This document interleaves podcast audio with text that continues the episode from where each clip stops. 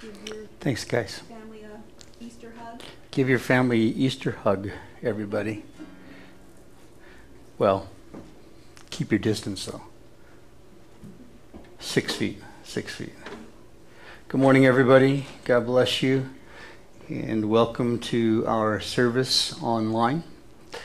If you are joining us um, online for the first time, we well, I wish we had a special gift to give you, but uh, we'll give you the gift of God's Word and um, an air high five, an air hug. Okay? And God's richest blessing to you. Um, do you realize that it has been over a hundred thousand Sundays since Jesus Christ rose from the dead? That's a lot of Sundays. Are you uh, one of those who tend to lose your interest after a while when it seems to be the same old thing and the same old thing?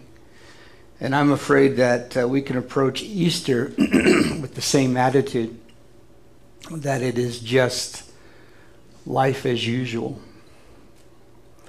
When his resurrection points to a greater reality that he is coming again. And that's what we want to look at this morning, that he is coming again. And if someone could get me a bottle of water because I took it off here and I don't know where I put it. this is the day, the most holy day, thanks, sweetie, of our shared faith. It's Resurrection Sunday. Um, we have eyewitness accounts. We have at least nine extra biblical sources that radically, and we have the radically changed lives of many, many people that prove to us that what we believe is an undeniable fact that the resurrection of Jesus Christ did indeed happen. It's the most important event of our Christian faith. Paul said that if he didn't rise from the dead, then our faith is in vain. In other words, it's empty, it's meaningless. And we've had a hundred thousand Sundays of why are we doing this? But the foundation of our faith, faith hinges on the truth of the account that Jesus Christ did come back to life. And so that um, that hinge, that pivot point, brings me to 40 days later after he has risen from the dead. And I want us to look at what happened 40 days later and perhaps regain the wonder of what it is to serve and to worship the true and the living God got to remember that we are in a space-time continuum where um, days and hours and weeks and months and years are, are measurable to us, but in God's dimensions, um, it tells us in the Bible that a thousand years is as a day, and a day is as a thousand years. And that being said, he's only been gone for a couple of days. So be patient. His return could be very, very, very, very soon. And I believe it is. Now, we are going to take our text today from Acts chapter 1, verses 6 through 11. And this is 40 days after the resurrection has occurred. Jesus is walking leisurely with the apostles across the Kidron Valley and up the slope to the Mount of Olives. And when they came to the brow of the hill to the top of the mount, he stops. And we pick up the conversation here in verse 6 of Acts chapter 1. Therefore, when they had come together, they asked him, saying, Lord, will you at this time restore the kingdom to Israel? And he said to them, It's not for you to know times or seasons which the Father has put in his own authority, but you shall receive power when the Holy Spirit has come upon you. And you shall be witnesses to me in Jerusalem and in all Judea and Samaria and to the end of the earth. It's tempting to uh, start a study right there in that verse, right? But I'll stick to text. Then, verse 9 And when he had spoken these things while they watched, he was taken up, and a cloud received him out of their sight. And while they looked steadfastly toward heaven as he went up, behold, two men stood by them in white apparel, who also said, Men of Galilee, why do you stand gazing up into heaven? The same Jesus who was taken up from you into heaven will so come in like manner as you saw him go into heaven. All right, let's pray.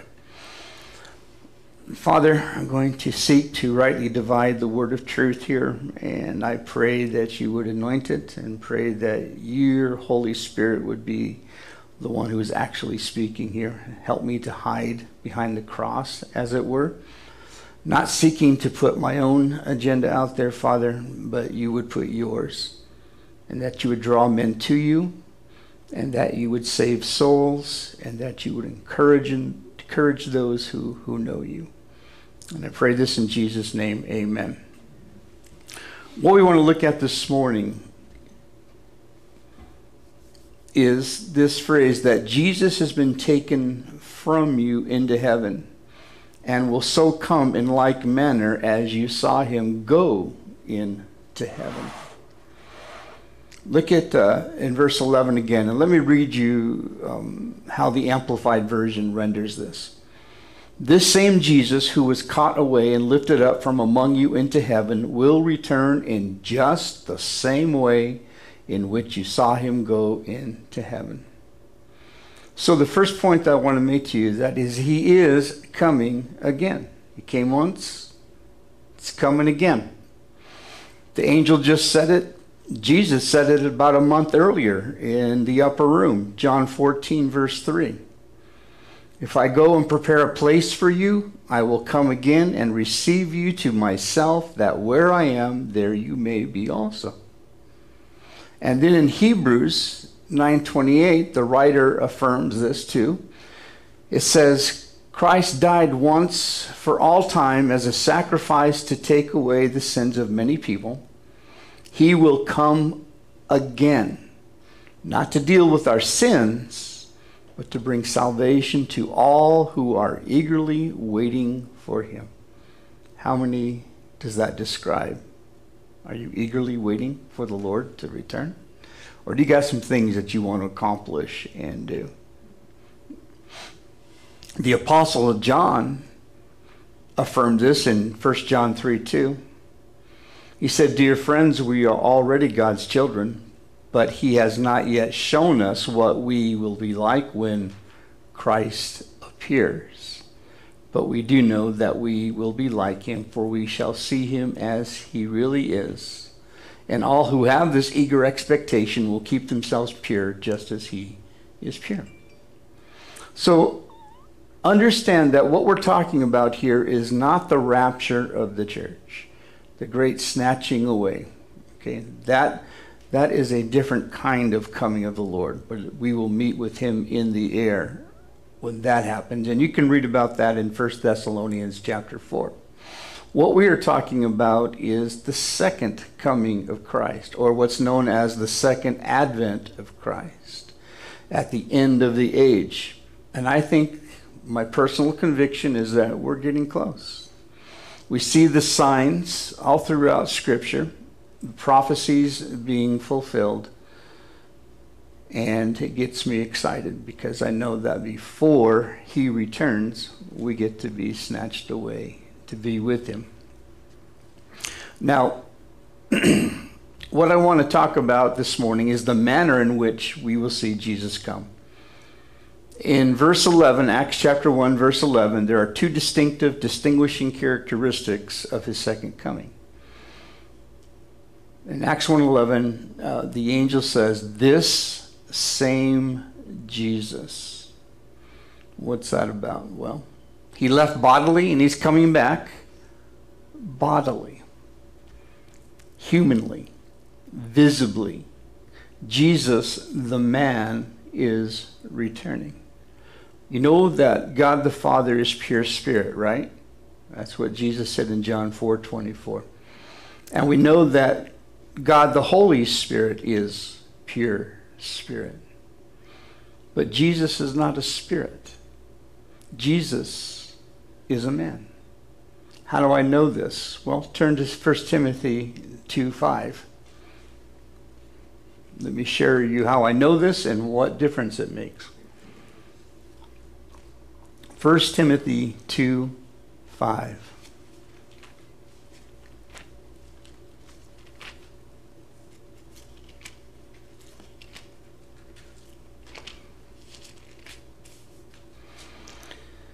For there is one God and one mediator also between God and men, and it is who? The man, Christ Jesus. Okay? It, it, it's kind of amazing that God, the, and king and ruler of the universe, is going to be a man. I mean, we live in a day when we don't give men much credit for anything, right? But it's going to be a man. But it's not really about gender, it's about a specific person. I want you to notice that in verse 5, the word the in the phrase the man, Christ Jesus, is italicized. Do you see that in your Bibles? That means it's not there in the original. That's significant because, as um, one commentator said the absence of the definite article before man in the Greek suggests that the better translation is Christ Jesus himself a man. So, who is the mediator between God and man? Christ Jesus himself a man. All right. This reminds us that Jesus is still human even as he is enthroned in heaven right now, his humanity is not merely a temporary phase. When the eternal Son, the second person of the Trinity, added humanity to his deity, he added it forever, not just for 33 years. It's like when you go to the tattoo parlor, right? And you put that tattoo on, you just put that on forever. It doesn't matter how well they can erase it, it's, it's there forever. He has our names tattooed in the palms of his hands for the joy of being with us forever. But still, he is fully God and he is fully man. And he won't get that tattoo erased, ever. His humanity is glorified and resurrected, and this is the pattern of the humanity that we will experience in heaven. He's not yet shown us what we will be like. Isn't that what First John just said? But when he appears, we know that we will be like him. He's a man, and when he comes, he will be the man Christ Jesus, a body, a human being. Okay, you might be thinking, all right, you know, uh, Jan, why are you camping on this? Well, first of all, it, it, it is the man Christ Jesus that I want to see. I'm sure the spiritual manifestation of the Godhead is incredible, but I'm not so sure I can wrap my arms around it. It's not enough that His Spirit is in my heart. it's not enough that I have letters from Him in the Word of God. I want more. Remember the, the Greeks, they came to Jesus on the Mount of Olives and they asked the disciples, Sirs, we would see Jesus. We want to see Jesus. And that's what my heart longs for. Same cry of the Greeks. I want to see him. 1 John 1 1. Why don't you turn there real quick? 1 John 1 1. Head to the book of Revelation, make a quick left. 1 John 1 1. That which was from the beginning, which we have heard which we have seen with our eyes, which we have looked upon and our hands have handled concerning the word of life. Now, immediately you understand that the word of life is Jesus Christ. And he's talking about physically seeing him and handling him. There came a time when John realized that listening to Jesus talk, he's listening to God talk. When he's got his hand on Jesus' shoulder, that he's got his hand on the very, very God. John got to hang out with Jesus, the God man. And like John, I want to audibly hear, physically see, intently study and gaze upon Jesus. I want to tangibly touch and I want to embrace him and be embraced by him. Not metaphorically, but in reality. Some of you will remember the, the chorus that we used to sing at Calvary Open my eyes, Lord. I want to see Jesus, to reach out and touch him and to say that I love him. Yeah. Well, I want to do that more than just sitting in the chair with my arms raised. That's good. But actually touching is better. I want to see Jesus himself, and the scriptures emphasize and assert and assure me that in no uncertain terms, it is Jesus I shall see the man. Now, you might be surprised to learn at how many people blow this off and make it something different, so much less than. There are those who say that he came back, he returned when we were converted. In other words, when you get converted, that's the return of Christ. When you get born again and you became a Christian. If that's the return of Christ, that sure leaves me wanting, okay? I mean, I love y'all, but it's not the same thing. Some say that Christ Jesus returned when Pentecost saw the gift of the Holy Spirit, that Jesus came at Pentecost, and that was the fulfillment of Scripture of his promised coming. Well, okay, that's cool. I can dig the power. I appreciate the comforter and all that the Holy Spirit brings to my life here on this earth, but is that it? Is this experience that I have been experiencing for the last 40 years of being a Christian, is that it? I want more. And there are others who say that he comes in death when we die. That that's the return of the Lord Jesus. Well, that's comforting, but, but still, come on. That's it? Then there are some who say that he came back in 70 AD when Titus destroyed the temple. So if he came back in 70 AD, where is he right now in 2020 AD? And then there are others who say that he comes in modern civilization. They write things saying that Jesus came in the tremendous technological and scientific advancements of the 19th century. No wonder I'm so confused and tech challenged, you know? And then there are those who believed he came invisibly in 1914 and he's hanging out in a building somewhere in Brooklyn. I don't know, are they keeping him locked in a closet or something? I don't know. I'm surprised that so many deny the physical bodily return of Christ, but rather hold that his return is more in a manner of a movement. For example, American theologian Shailer Mathews, head of the University of Chicago's Divinity School, in his book, Will Christ Come Again, wrote this To bring Christ into the control of human affairs is the real coming of the kingdom of God on earth. This is what the pictures and the apocalyptic symbols used by the early Christians really meant. This is the real coming of Christ if we can get Jesus into the political process, and if we can get him into the United Nations, and if we can get him into the cultural and social structure of the nations of the earth, that is the true coming of the Lord Jesus. I think AOC might have something to say about this. Dr. W.A. Criswell um, said, It seems to me that they have so spiritualized him into a phantom, so allegorized him into fancy and fiction and allegory. They have so diffused him in history, they have so confounded him in death, that I hear the Lord Jesus standing before us today saying, and he's quoting Luke 24 39 here Behold my hands and my feet, that it is myself. Handle me and see, for a spirit does not have flesh and bones as you see that I have. In other words, they have spiritualized him into non existence. The Apostle John had a few words for those who spout such ideas. Go to 1 John chapter 2. 1 John chapter 2.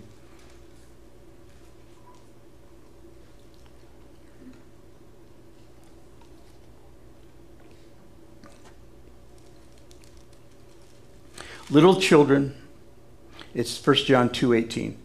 Little children, it is the last hour. And as you have heard that the Antichrist is coming, even now many Antichrists have come, by which we know that it's the last hour. Now pop over to chapter 1 and look at verse 7. For many deceivers have gone out into the world who do not confess Jesus Christ as coming in the flesh. This is a deceiver and an antichrist. Antichrist uh, here in John's references in verse 2 or chapter 2 verse 18 and 1 verse 7 is not the 666 guy, okay? But one that is part of his schemes. An antichrist is an instead of Christ, getting you to to to believe in, in what you think is the right Jesus, but it's not the same person at all. And today, as I stand here, I want to declare to you by the authority of God's word that Jesus is God and that Jesus is a man. He is fully God and he is fully human. And when he returns, it will be the man Jesus Christ the same Lord Jesus who went away, who is returning to earth and to us. All right. That's point number one. Let's go to point number two. The second characteristic in Acts 1.11, if you want to turn back there. The second characteristic of his second coming is that he's coming phenomenally. What do I mean by that? You can look at the slide behind me. It says, He is coming in a great, great, tremendous display of heavenly phenomenon, an indescribable appearance. What did the angel say? This same Jesus who was taken up from you into heaven will so come in like manner as you saw him go into heaven in the clouds. I don't know what it would have been like to stand there to watch Jesus ascend.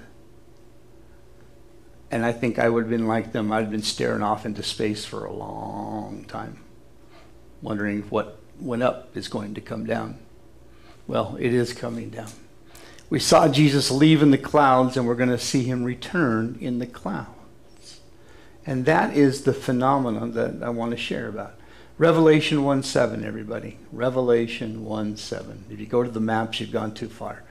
Revelation 1 7.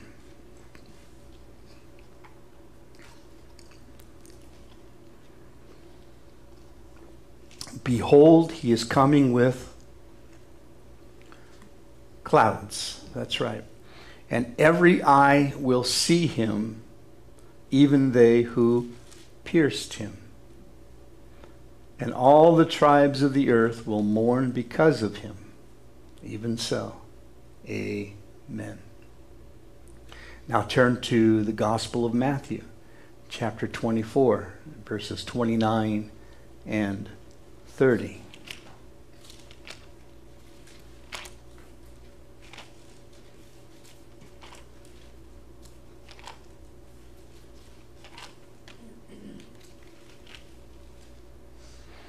Matthew 24, verses 29 and 30. Immediately, and this is Jesus, by the way, talking about his second coming. when he would return and the signs. He says, immediately after the tribulation of those days, the sun will be darkened, the moon will not give its light, the stars will fall from heaven, and the powers of the heavens will be shaken. Then the sign of the Son of Man will appear in heaven, and then all the tribes of the earth will mourn and they will see the Son of Man coming on the clouds of heaven with power and great glory. Now, I want to share this is for free. This is an aside. Um, about 25 years ago at a pastor's conference up in Twin Peaks, I was sitting next to Greg Laurie, and Raul Ries was speaking, and he was quoting this verse, verse 30, Matthew 24 30. And the crowd was just cracking up laughing. And Greg leans over to me and asks, What did Raul say? And I told him that the Son of Man is coming on the clouds of heaven with power and great glory. That's what Raul said. He chuckled. There are several prophetic passages like Matthew 24 29 describing cosmic disturbance that will precede and surround the return of Jesus like Joel 2:10, Revelation 6:12, and Isaiah 34:4. And cryptically, Jesus says that the sign of the Son of Man will appear in heaven. Well, what's the sign of the Son of Man? Well, it's it's difficult to say exactly what the sign is, and I, I wouldn't get dogmatic about it. I mean, perhaps um, it's related to the cosmic disturbances that will precede this, okay? Uh, many of the ancient fathers said that the sign of the appearing and the coming of the immediate presence of the Son of God, that that sign would be a burning cross in the sky. There are others of those ancient fathers who said the sign of the coming of Christ will be a reappearance of the Advent Bethlehem star, the star that led the wise men to Bethlehem. Or perhaps it's going to be a su- sun supernova, our sun super supernovaing. I'll get it out, don't worry. Or our galaxy colliding with another galaxy that announces the coming of the Son of God. But my opinion, and this is my opinion, and it's not that you asked for it either, okay? But I think the sign of the Son of God's preceding his appearance and his descent in glory is described in Acts 1 9, a cloud received him out of their sight. And then in verse 11, when the angel said, The same Jesus who was taken up from you into heaven will so come in like manner. So I think that the sign of the Son of God that precedes his appearance is this cloud of heaven with power and glory. We saw it in, in Revelation 1 7, right? We just talked about that. We saw it in Matthew 24, 29, and 30. Uh, look at it in Daniel chapter uh, 7. Turn in your Bibles to Daniel chapter 7.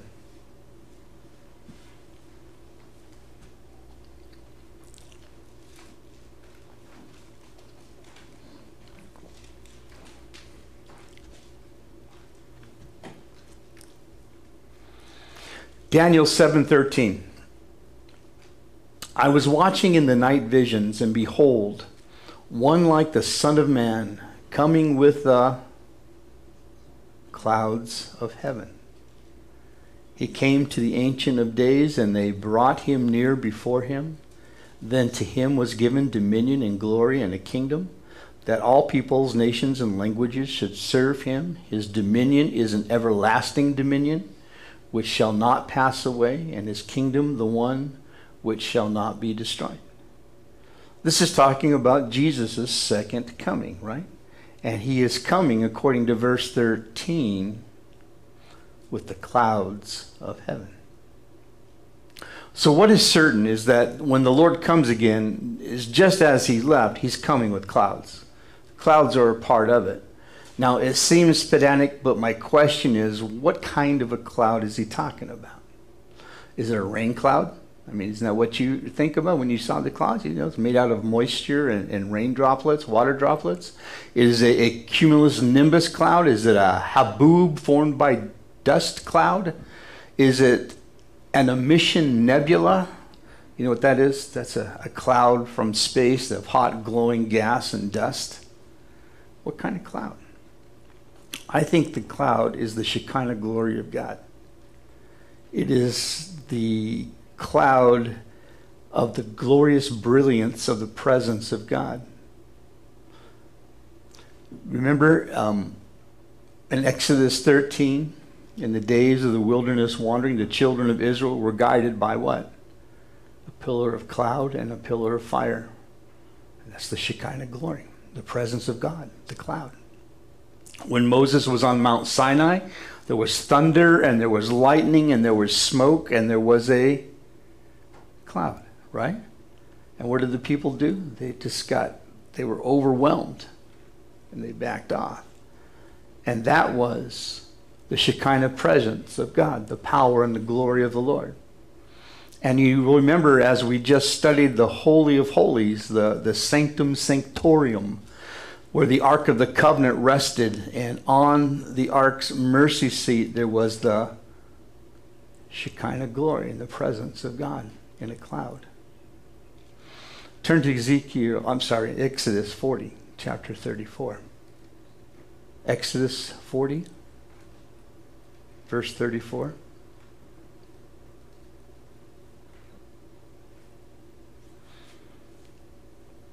And then the cloud, what cloud?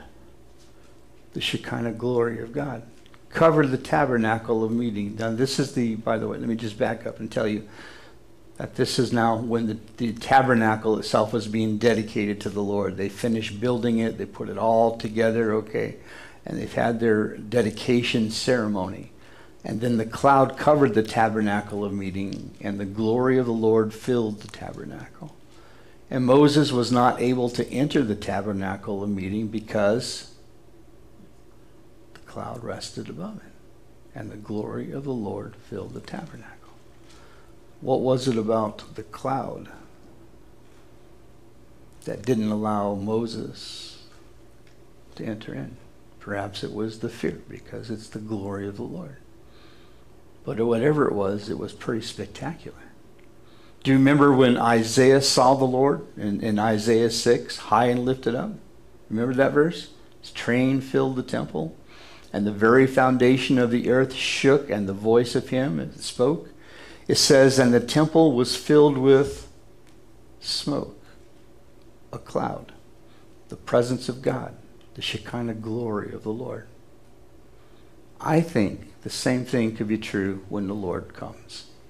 I think that could be the sign of his coming, the Shekinah glory of God. Dr. Criswell said, like golden chariots before his feet, the Lord will come preceded by that pillar of cloud and fire and smoke, the glory of the presence of the Lord.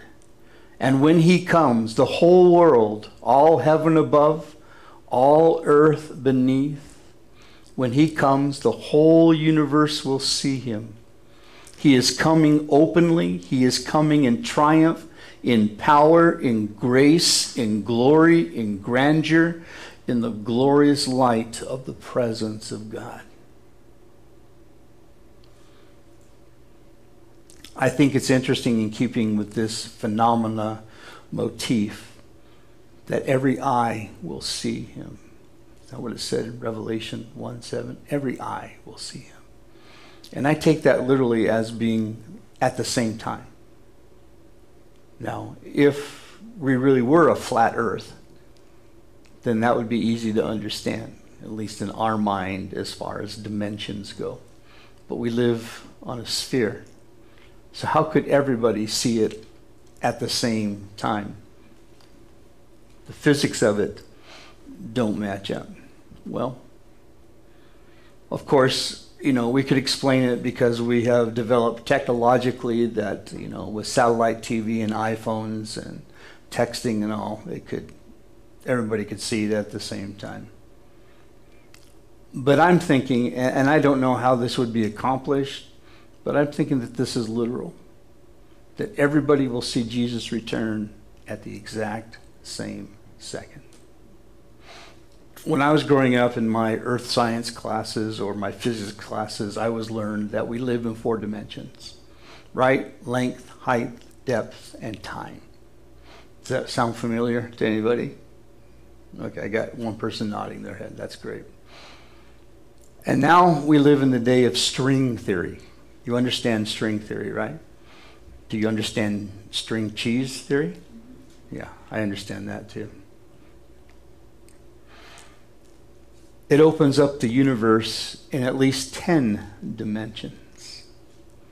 And I've heard it said from some Bible scholars that as they read through Genesis and, and, and think about the science and the physics, that there could have been as many as 15 dimensions. I remember the fifth dimension, right? Let's fly away in that beautiful balloon, right? But I, my mind stops at the first four, and I'm satisfied, at least now. They say if in theory you could master the fifth and sixth dimension, you could travel back in time or go to a different future. And by the time you get to the tenth and the final dimension, you, revive at a, you arrive at a point in which everything is possible and imaginable is covered. Beyond this, nothing can be imagined by us, lowly mortals, which makes the natural limitation of what we can conceive in terms of dimensions.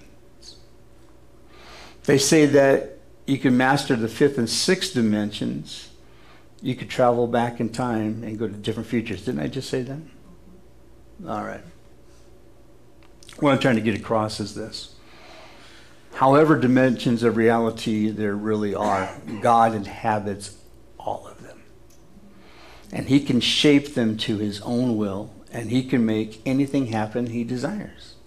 What did he tell Sarah? Is anything too hard for God? Is rhetorical. The answer is no, nothing is too hard. So, what seems impossible for us to simultaneously see throughout the world Jesus return with clouds of God's Shekinah glory is possible with God.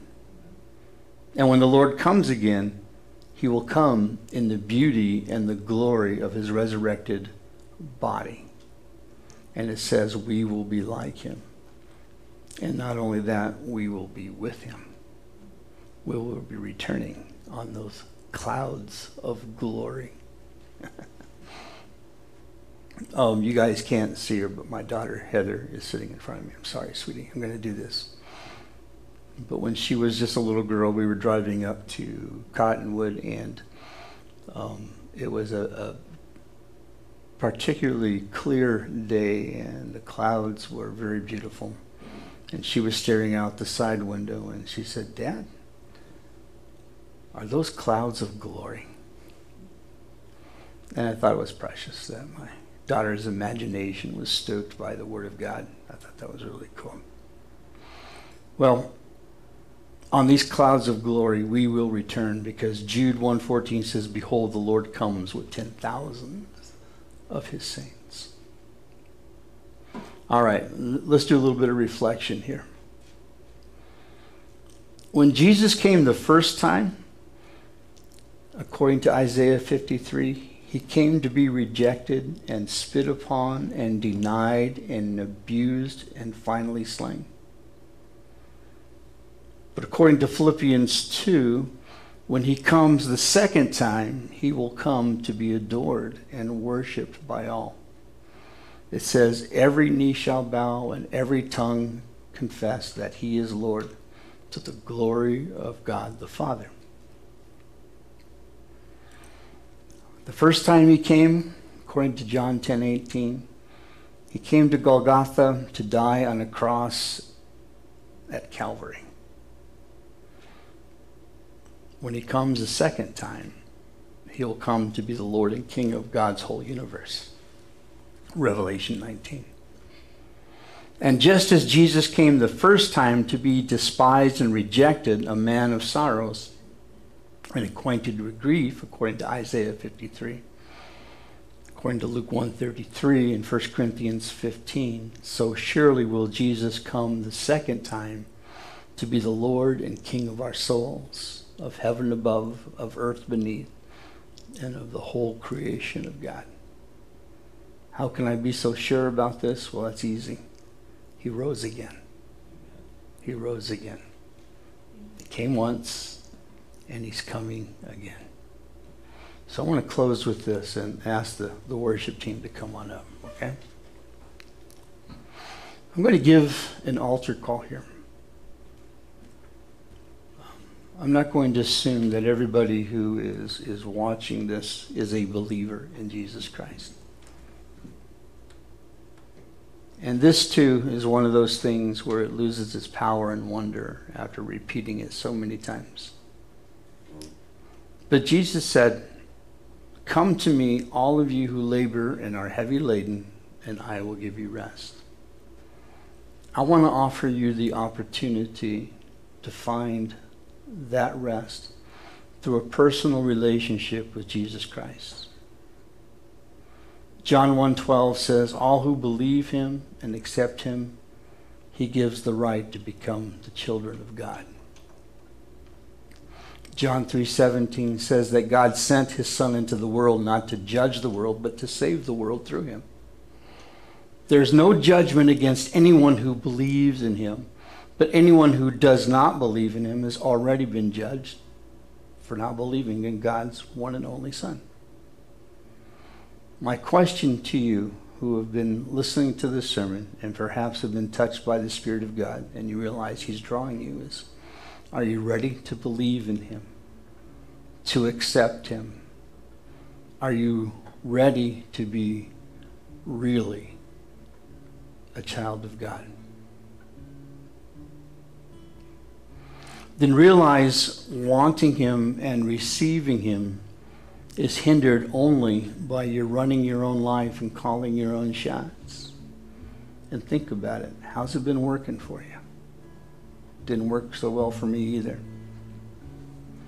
I'm going to paraphrase Romans 3:23. We've compiled a long and sorry record as sinners and proved that we are utterly incapable of living a glorious life that God wills for us. But incredibly, God did it for us. Out of sheer generosity, He put us in right standing with Himself. That sound good to you? Do you want to believe this? And are you ready to repent? Repent simply means just to change your mind. Change your mind about how you've been living your life and the resulting long and sorry record. If you're willing to change your mind about Him, then admit it, and God will change your heart. And then your life will change radically.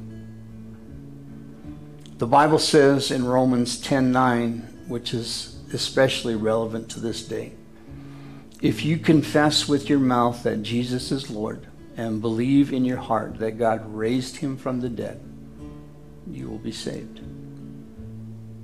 This is the word of faith that welcomes God to go to work and set things right for you. So, two things. Do you believe Jesus actually bodily rose from the dead? Secondly, are you ready to give a welcoming word to him and declare, Jesus, you're my master. I'm embracing you with all of my heart, my soul, my mind, and strength, my life. If you are there and you believe God raised Jesus from the dead and you're willing to give him that welcoming word, then that's it.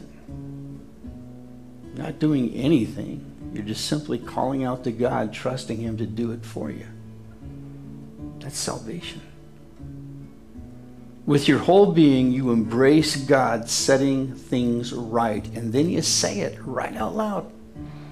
I receive you as Lord of my life. I believe you are risen from the dead. That's your introduction.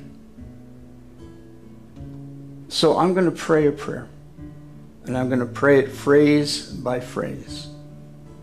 And if you want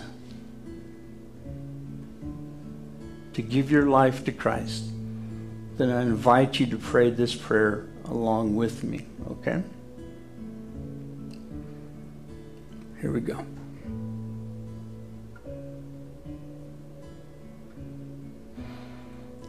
Dear Lord Jesus, I know I am a sinner. I believe you died for my sins. Right now, I turn away from my sin and open the door of my heart and life.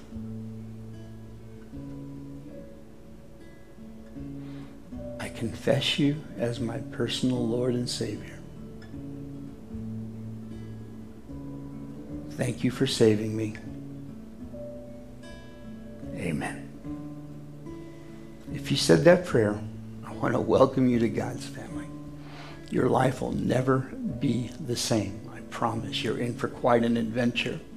And not only that, you'll have heaven too. And not only that, you'll return with Jesus on the Shekinah cloud of glory.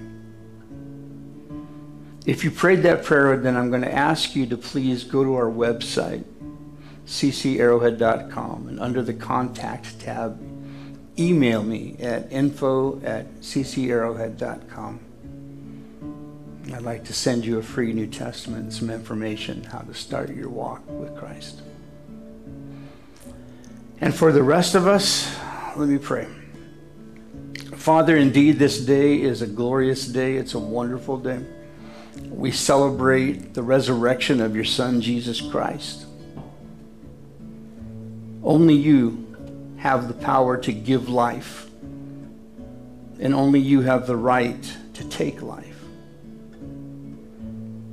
And here, your Son willingly laid down his life for us. But he didn't come back to life in just a spiritual sense. He came back to life bodily. He came back to life in reality. And we look forward, Father, to the day when he actually returns to this earth in bodily form. Please comfort many, many believers with that fact and that truth. And I pray as we wait for that day where we are either brought into your presence through natural causes or we are alive when that spectacular event of the rapture occurs and then return with Jesus Christ. As we wait, let us be busy about your work in sharing the gospel. If anyone said that prayer, Father, I pray now that you establish them in the faith, that you anchor them in your word, that you root them in love. And I pray for us, Father,